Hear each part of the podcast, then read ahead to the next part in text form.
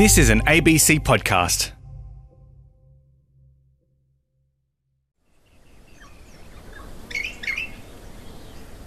G'day, Ann Jones here, and this is Off Track, the ABC's nature program. And have you heard the History Listen? It's another program from the ABC and it's available on the Listen app and it does what it says on the tin. It's a listen all about history. Now, recently, poet and radio producer Mike Ladd from Adelaide took to the road to record a series for the History Listen that he called Gone Mallee. Now, there are three parts to it, and luckily for us, when Mike was out there in the Mallee, he recorded an extra episode as a special treat for the listeners of Off Track. We start this program with a reading from a book called Mallee Tracks by Jill Nichols.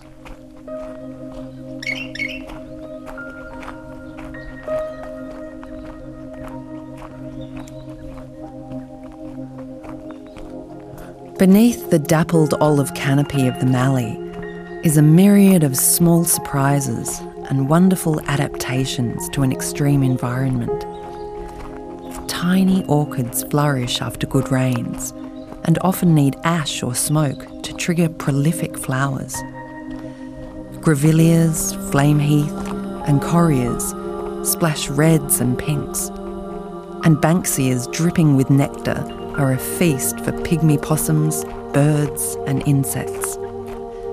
Reptiles, birds, animals, plants, and insects have all adapted across hundreds of centuries to survive extreme heat, long periods without rain, winter night temperatures that fall below zero, and ancient infertile sandy soils, salt or clay.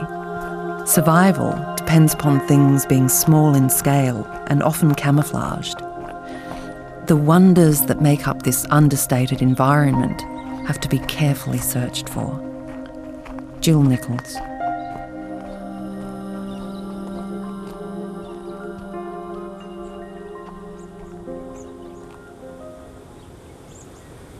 Botanist Martin O'Leary. Typical mallee, well, the habit of it is a multi trunked or stemmed tree. It can be shrub size, it can be a small tree. It has a, a developed lignotuber or a mallee root. Within that, there's hundreds of dormant buds. So, if a fire burns the mallee or insects chew the branches and they fall over, there's plenty of dormant buds to come up and, and shoot again. So, um, how did they evolve? Well, they seem to have appeared around 60 million years ago. They're a Gondwanan plant. There's early fossils from South America that are 52 million years old of a proper eucalyptus. At that stage, Australia and South America was attached to Antarctica, so the eucalyptus probably grew in Antarctica. The South American fossils appear to have grown near volcanoes where there's a fire regime. And that's, they're not growing in rainforests, they're in a dry, open area where there's fire burning and they can regenerate. So they probably evolved that love of fires way, way back. Tell us about how old they can get. The age of mallees has been very poorly studied. There's often figures given around 500 years or many hundred years, but it really has hardly ever been studied. There is one case in Western Australia where on a headland over 30 metres there's one tree called the Meelup Mallee and that consists of about 20 or so separate stems. Now that was aged with some DNA work and found to be 6,600 years old. Wow. So in South Australia there's arguably trees that could exist from the last ice age or the, the last sea level rise, which is about 10,000 years, but nobody really knows because nobody's really studied that. And with the mallees, with the mallee's ability to grow apart or the lignotuber to separate and keep growing outwards, they could, in theory, grow for hundreds, hundreds of meters or even maybe kilometers, but that's pure speculation. Would that make them the oldest trees in Australia? potentially. What are its uses? It provides habitat for all the plants and animals that live in mallee. The mallee roots are important for controlling salinity because where they've been removed, salinity is increased. That's to do with the water table. The roots were a- source for water. They could be dug up and cut and drank from. The leaves and the, the gum, the kino, was used medicinally for wound healing and things like diarrhea. Other uses, well, the well known uses were they were burnt a lot for firewood. They produced some nice honeys. One of the other main uses of, of mallees is the with all the oil in the leaves that they were distilled for oil. Now you still get that happening on Kangaroo Island with Eucalyptus cneorifolia or Kangaroo Island narrowleaf mallee. That has a particularly nice level of certain oils. There was a traditional food, lerp or larp was another Aboriginal name. Lerp is a sap-sucking insect that sits on the leaves and and produces sugar. Now they could be gathered together and used as cakes. Hans Hermann Behr was an early botanist that visited South Australia twice in the 1840s, and he met an Aboriginal man on the way to Moorundie, where he was shown it was lerps, but he called it manna that grew on the trees. That was very tasty, as he's recorded. So, Manna from heaven. yeah, How much of Australia did it once cover, and how much is left now? mallees across Australia covered about 250,000 square kilometres, and 80% of the mallee in some areas being cleared. In fact, in some areas, nearly all the mallee's been cleared, but that's a regional matter.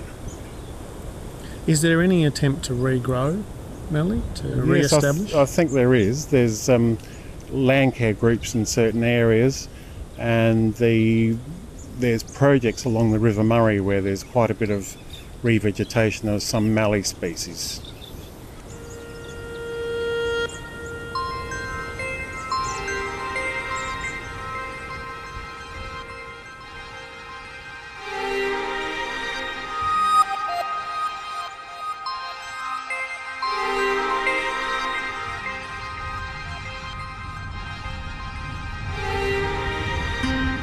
in pursuit of mallee fowls.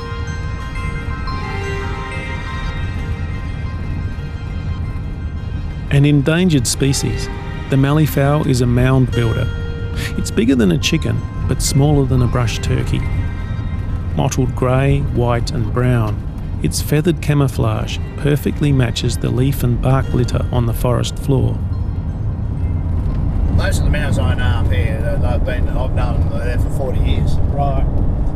Oh, so they nest in the same place for 40 years? Yeah, but not necessarily the same bird, but Right. Probably descendants out of the mound. Yeah. They fend for themselves from day one. The young birds have no no contact with the adults, and they've had, they have to dig out of the mound, You're on your own. and you're on your own. Yeah. With half an hour, they can fly. It's amazing, isn't it? Where are we heading now? to See them, Kevin. Well, we're heading north to a uh, big patch of about a thousand acres of natural scrub that's never been cleared. And there's be several pairs in that patch. And they're, they're actually quite hard to see even when you're close to them, aren't they? Because the camouflage. Well, they blend in.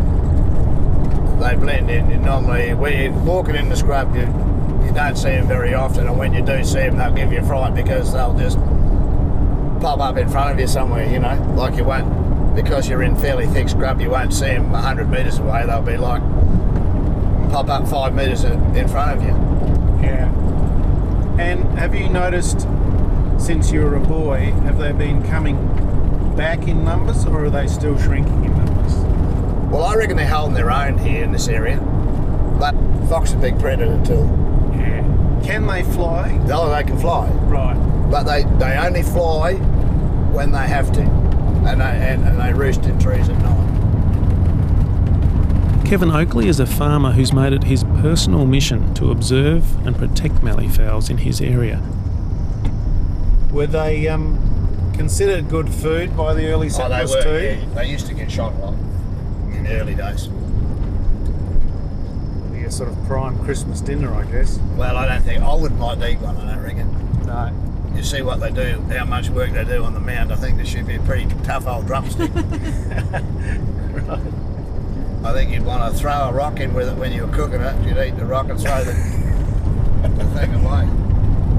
I've never seen one in the wild, but this evening we're in luck. I was down this road here where I saw them. Because of what? You saw one? Oh, yeah, You kidding? yeah. No, I saw one. You reckon you did? Yeah, it's got a slight bit stripy. Yes. Yeah, I saw one. And it's about the size of a big Chook. bush hen. Yeah. Big Well, we'll go long back. neck. Oh, well spotted. Because um, they, they should, they're normally fairly quiet, so it was just back Are here. they really scared? Oh, no, that. There it is, yeah. Oh, Fantastic. Might have to be quick. There you go. Beautiful. Well spotted.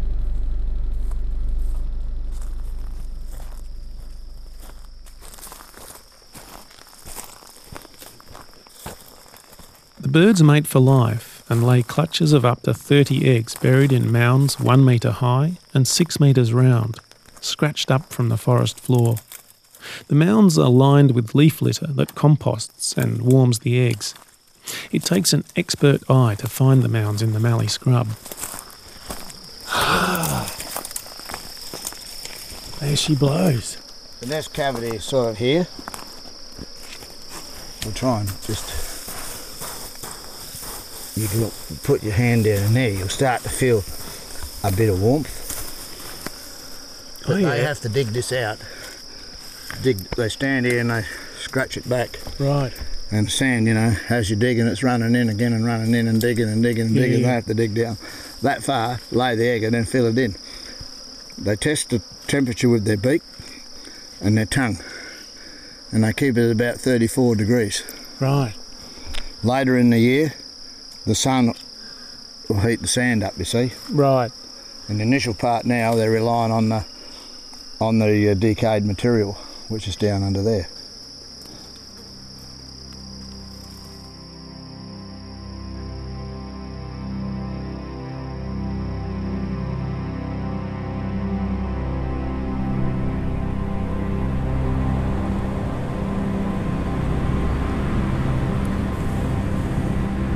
Jill Nichols is a nature lover of the Mallee. As she points out, there's a lot more to it than the eponymous trees. We've got so many acacias and melaleucas, hakeas, um, grevilleas, banksias in various areas. There's the balar, which is the bull oak or the she oak, and they just whisper. You know, you hear them whispering in the wind, and um, it's it's lovely to just when everything else is quiet and to hear them talk.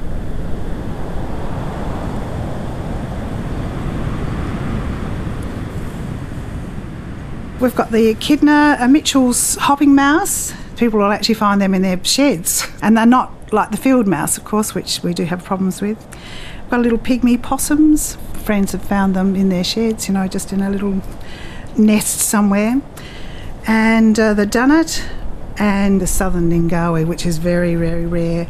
They're marsupial and uh, they're nocturnal, and we do not sort of see them very often, so which is a bit of a pity. Got seven little teats apparently. You'd hardly think you'd get that on the little animal like that. I know. Never ever seen the Mallee um, emu wren, which I would love to see, and but that's a very very rare bird. So we keep looking. The red cap robin is one that I absolutely love. It's just it's the brightest, most beautiful little bird, and there it is hopping around in the Mallee. You'd wonder how it would live, really, but it obviously gets enough uh, moisture and um, it's got its its home here, so which is really lovely.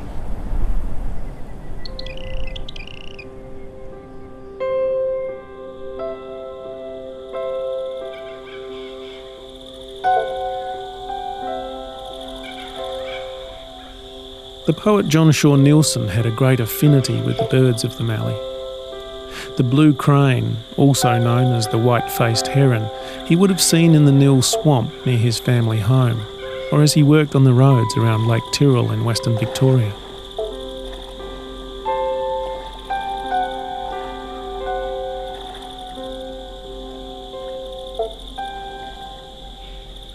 The crane is my neighbour. The bird is my neighbour, a whimsical fellow and dim. There is in the lake a nobility falling on him. The bird is a noble. He turns to the sky for a theme, and the ripples are thoughts coming out to the edge of a dream.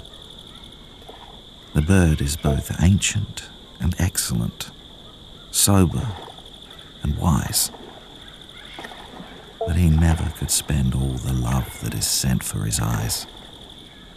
He bleats no instruction. Is not an arrogant drummer. His gown is simplicity, blue as the smoke of the summer.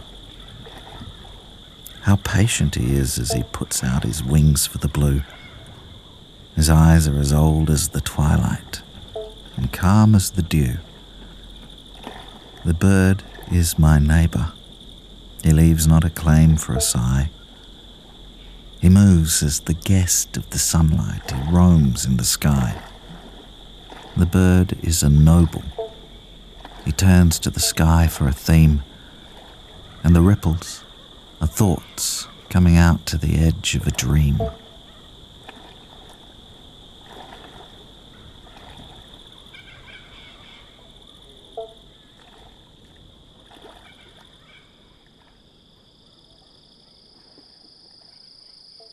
Treasure from my personal library is a 1938 first edition of Shaw Neilson's collection Beauty Imposes. It contains his poem Golden Fugitive, dedicated to a departing smoker parrot. And Shaw Neilson adds this footnote. The wholesale destruction of timber in the Mallee, which has brought about terrific dust storms, now almost threatening to drive the settlers off the land, has also been the cause of the departure of many birds. Golden Fugitive to a departing smoker parrot.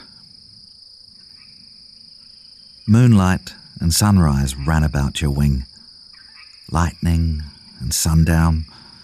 Every joy in yellow came for your raiment and your comforting, O most victorious fellow. Beauty was yours all beauty folly fed, quickening the love with every old misgiving, deep as the faint remembrance of the dead called halfway to the living. Joy was upon you that of old was planned over the gentle hill, the flowery hollow. Lightly you gave enchantment to the land, where no dull man could follow.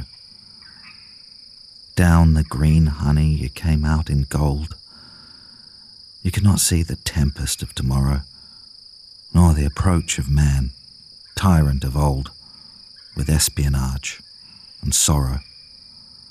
Man with his axe, his old contentious plough, grieves in the dust, a grey, ungracious fellow. He who is warred with heaven, can he allow faint emperors in yellow?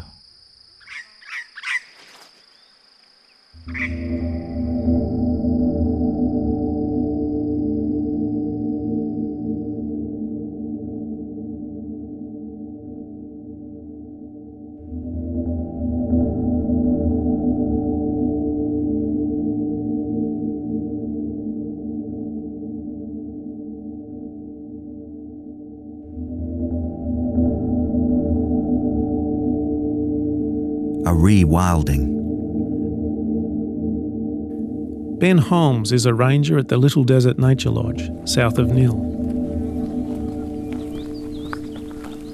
The Little Desert's an interesting place, right on the edge of the Mallee, but where the, the system basically functions like an arid or semi arid system. So that boom bust adaptation is pretty common across all species, both plants and animals. So when we do get a bit of moisture, the, most animals and most plants respond quite quickly.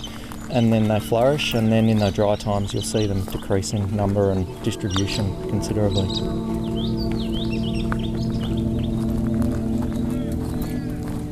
One of our interesting species we've got here is the silky mouse. So it's one of our native rodents and one of the few small to medium sized mammals that still persists in the desert. They live in these communal burrows and they can be up to a metre deep, and uh, that sort of protects them from a lot of the um, extreme temperatures and weathers that we get in this environment.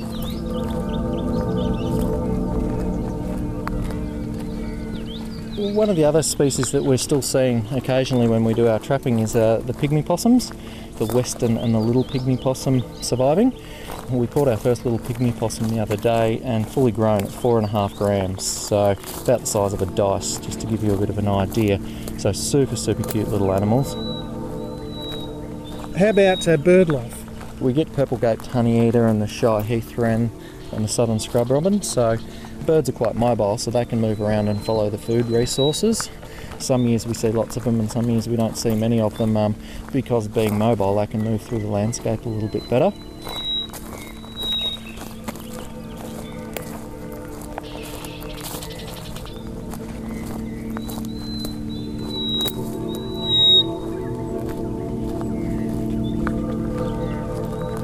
About your rewilding project. Tell us how the whole thing works.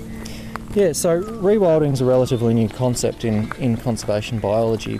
There's quite a few of our native species that are missing from this landscape that have gone extinct since European settlements. So our aim is to reintroduce these species back into the environment, but particularly we're focusing on animals that do important things.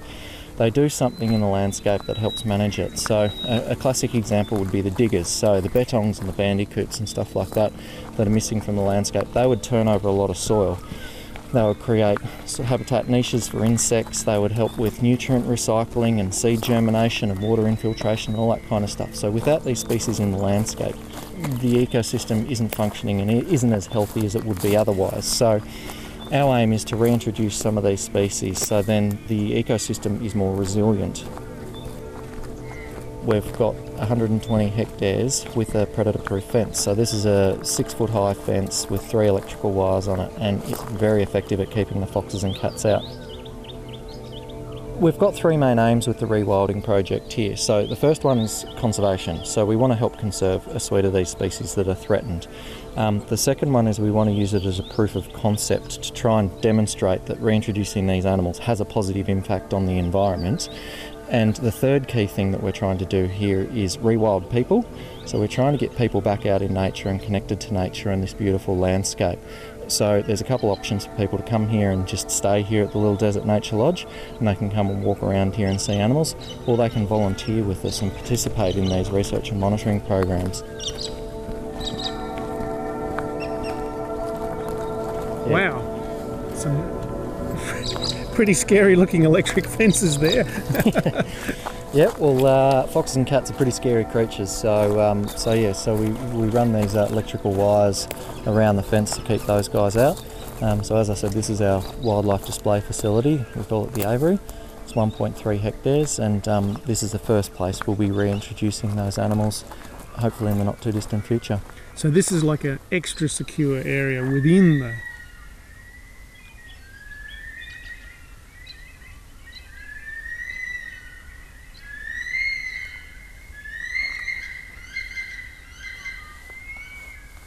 So that you just heard calling was one of our bushstone curlews. Oh, Mm. Well, we might sneak in there and try and get a bit closer to him and try and pull him in a bit better. Yeah.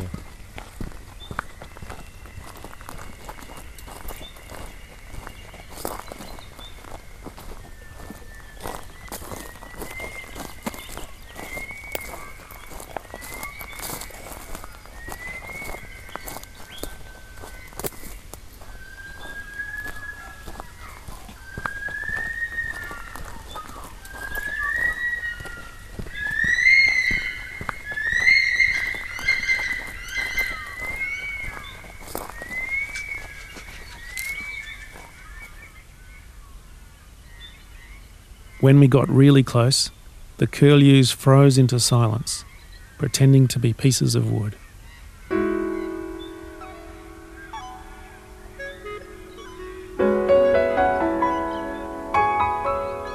Mike Ladd was the producer and reporter for today's Off Track.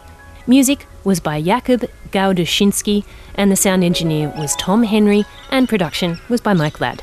You can find more of Mike's work in the Mallee by heading over to the History Listens webpage, where you'll find three other episodes as Mike winds his way through the Mallee of southeastern Australia.